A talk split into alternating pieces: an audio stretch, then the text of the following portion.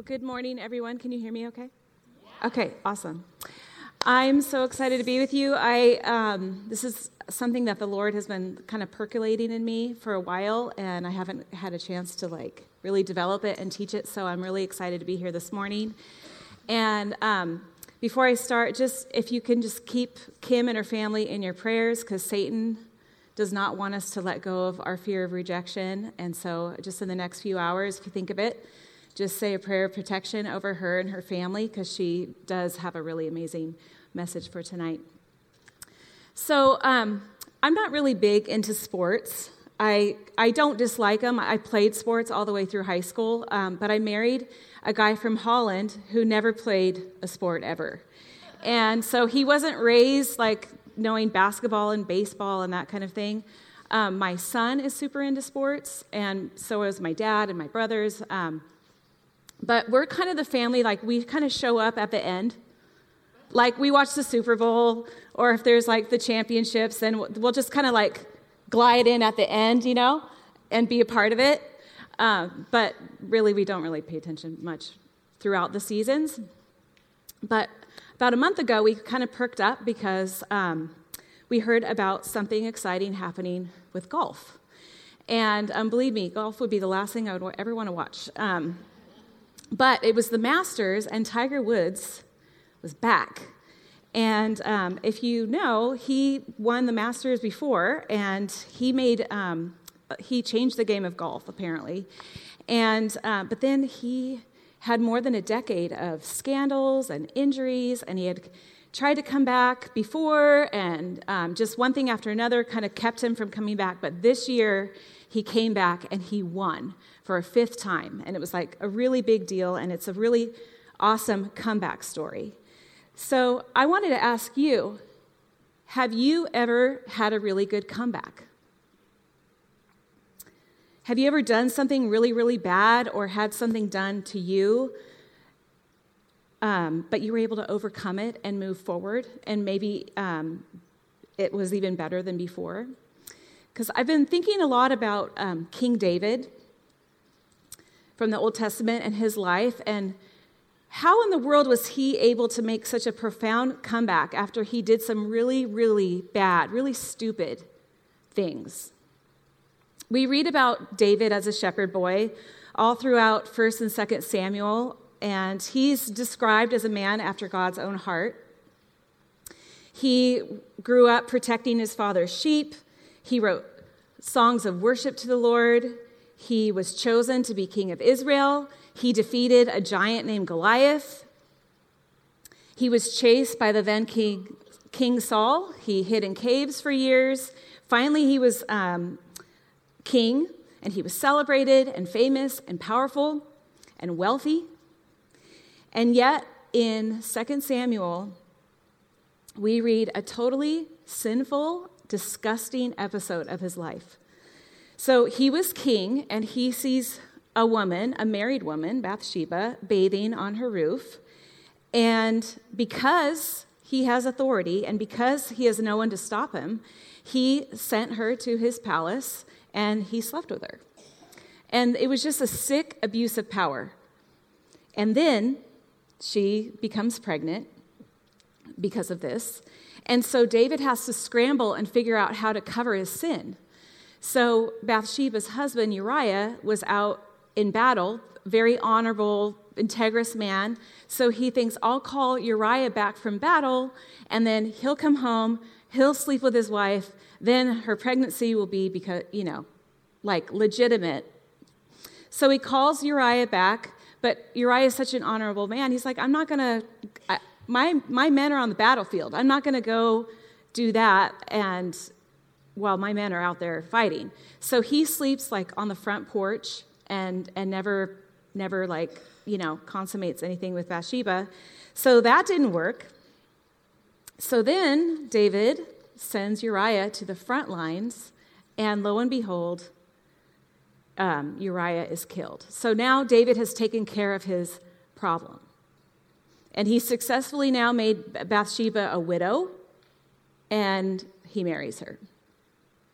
Later, he's confronted by the prophet Nathan, And David has to deal with the consequences of his sin, including the death of their baby. And David repents of his sin and um, moves on. And wouldn't you think that for the rest of your life, every time you look at Bathsheba, you would think, like, I killed her husband? Like, our baby is dead because of what I did. For the rest of your life, you'd kind of be marked by that shame. But here's the shocking part as you keep reading, life goes on for him. So the question is how did he move on from that? A few chapters later, he's out doing this and that, and it seems like he's just completely past it. How would I not let this define me? David was able to move past his sin and past his shame. He moved forward in complete restoration, complete forgiveness, and he never, ever lost his man, being a man after God's own heart status, even after all of that. So, how did he do that? He returned to writing songs and worshiping God with a clean slate. And David understood what I think a lot of us don't quite fully understand. David understood God's mercy. So recently, I've been taking a really long look into mercy. And I, I know it's a familiar word, it's kind of in a long list of God's attributes. Um, we, you know, it means showing compassion and forgiveness, and we're called to show mercy to others.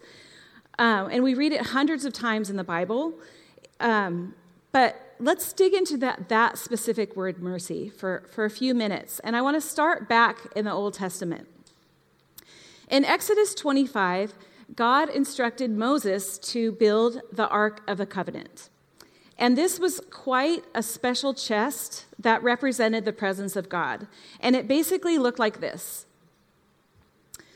And there were instructions, very specific instructions um, from Exodus 25. And starting in about verse 10, um, we read that it, it needed to be made of acacia wood, it was covered in gold on the inside and outside with gold rings that would hold poles for carrying, and everything was covered in gold.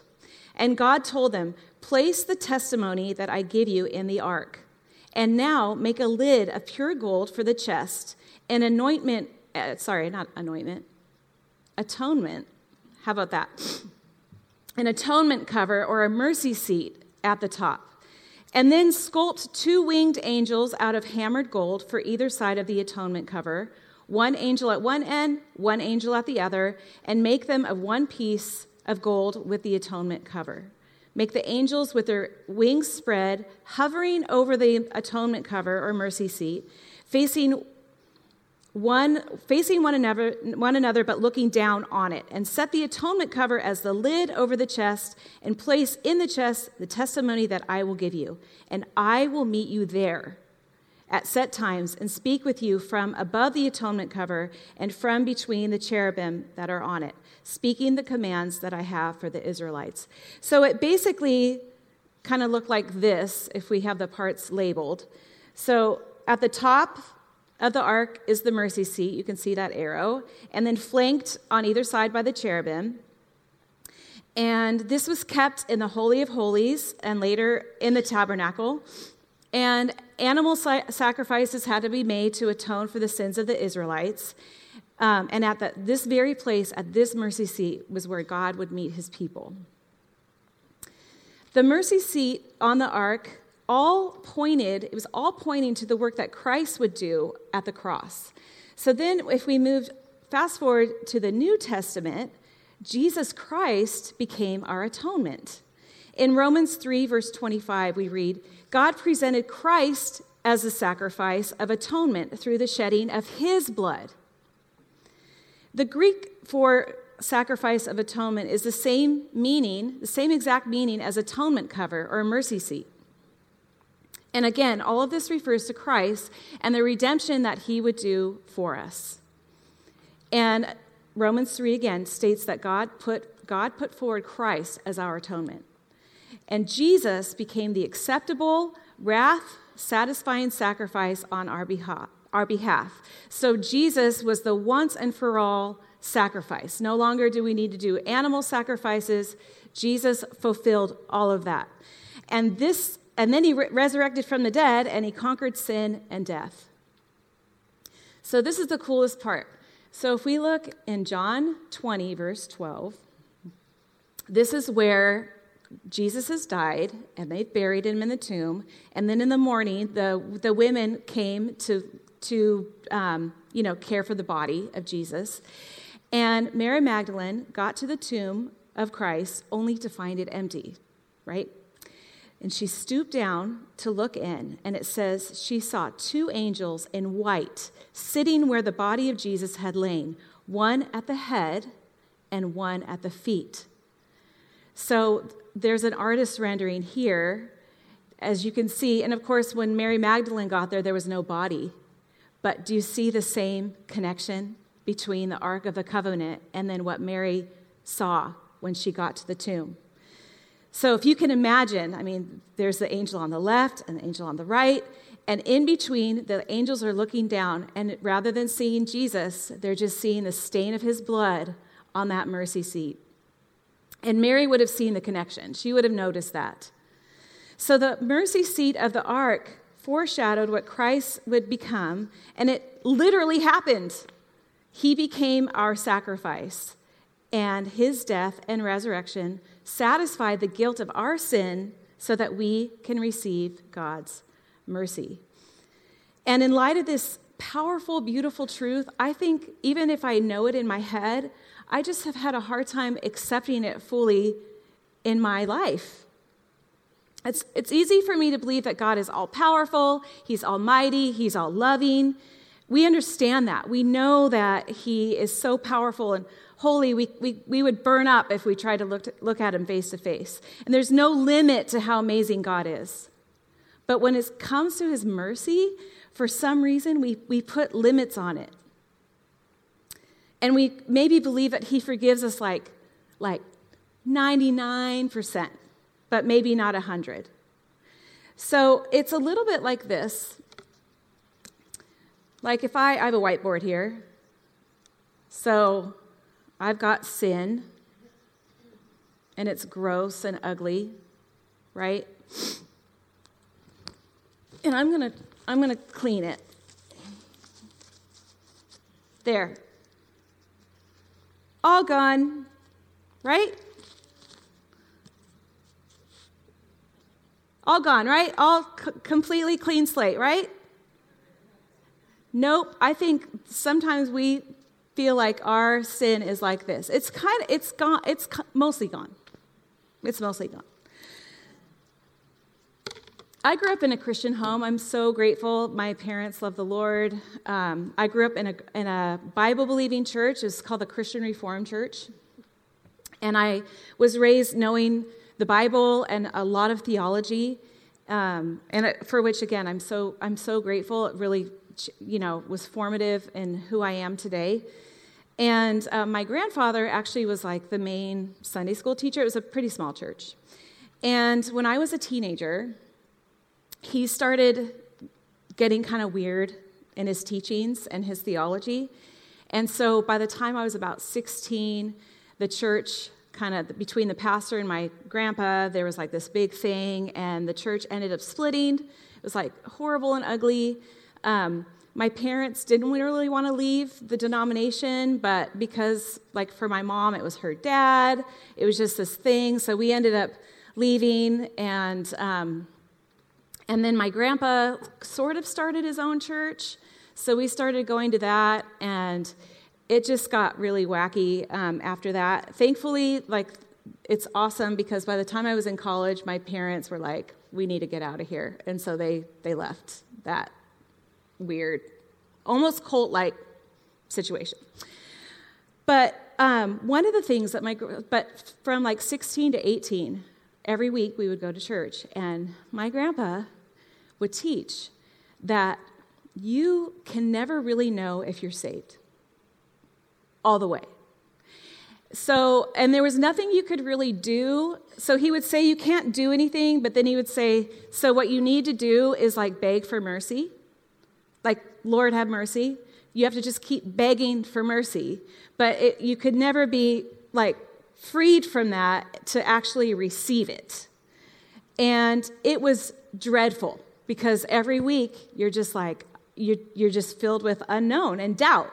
So I'm trying to follow along, I'm trying to do the right things, but I can never have the assurance and the reassurance that I'm actually saved and that it's over and it's done and it's complete.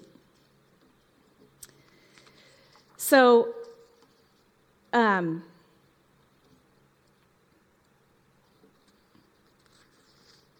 it was just a terrible place to live because you can never enter into God's love, his joy, like what's next now that I know that I'm saved.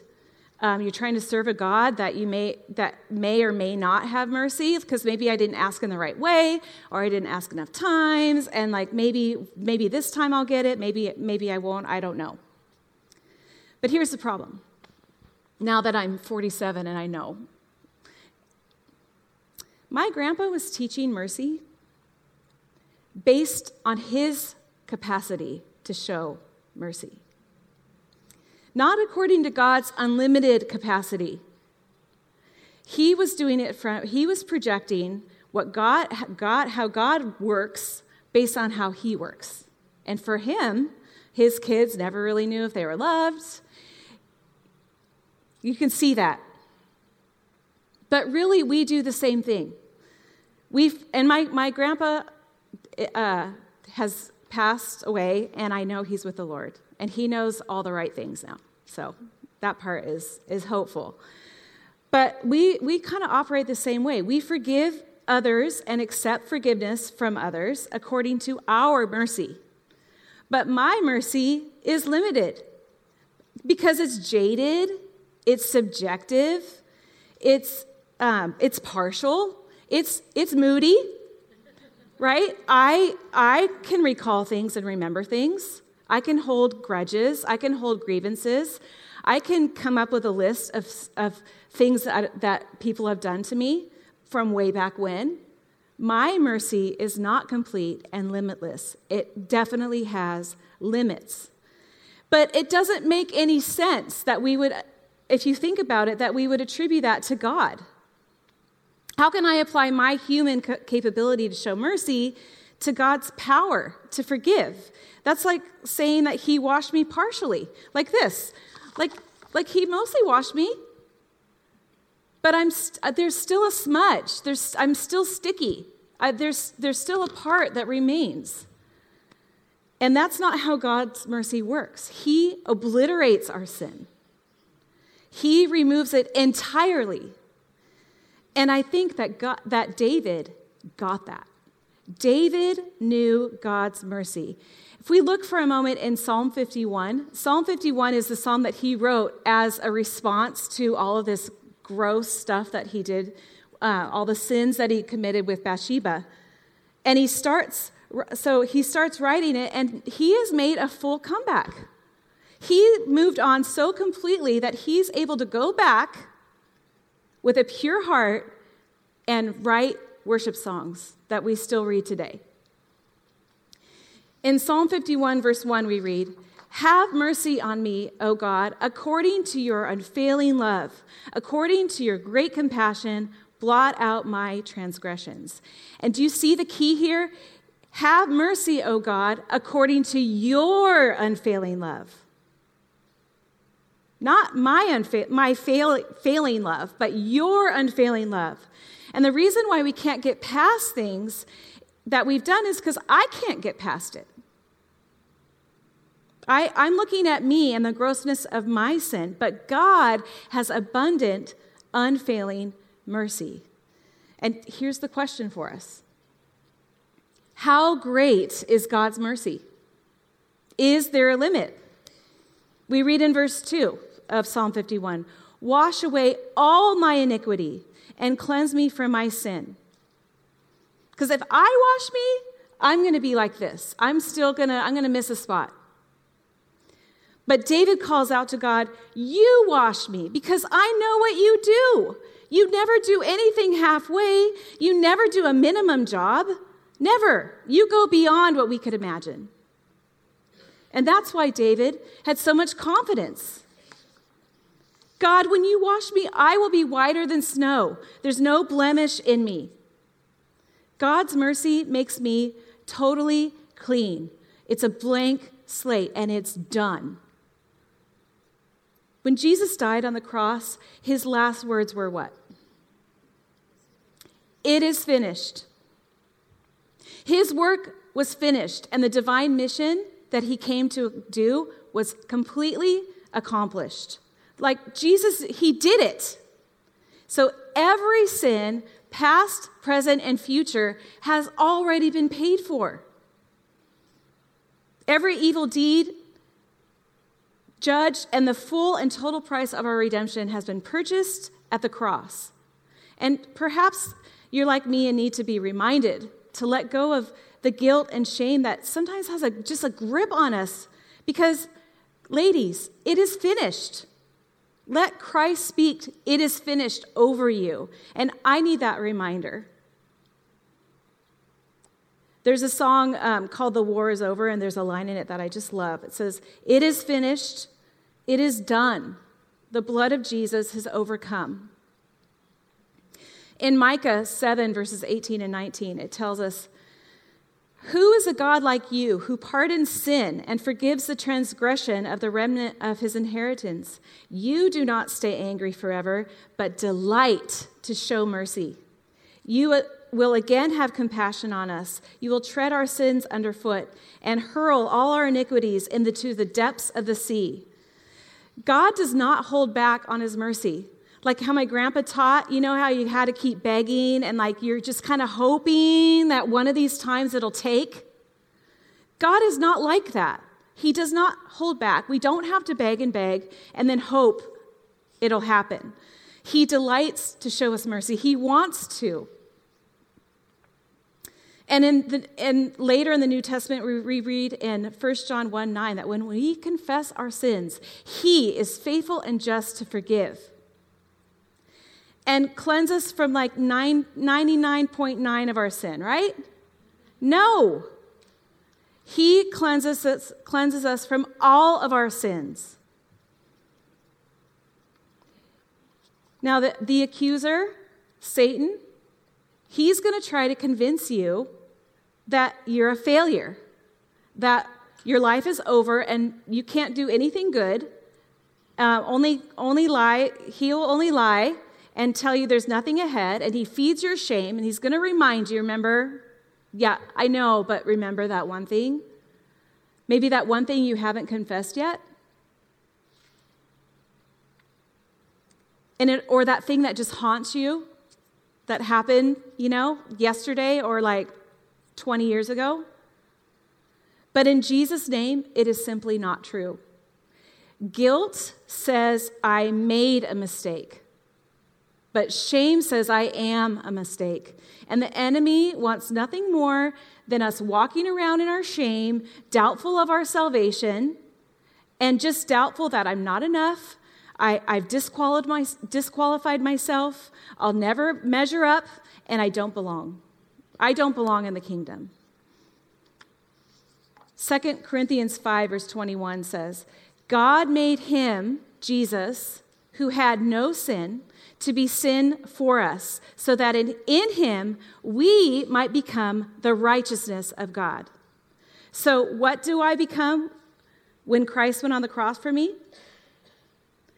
Not the cleaned up version of Christina that's like mostly pure. Nope. I became the righteousness of God. And we need to claim these verses.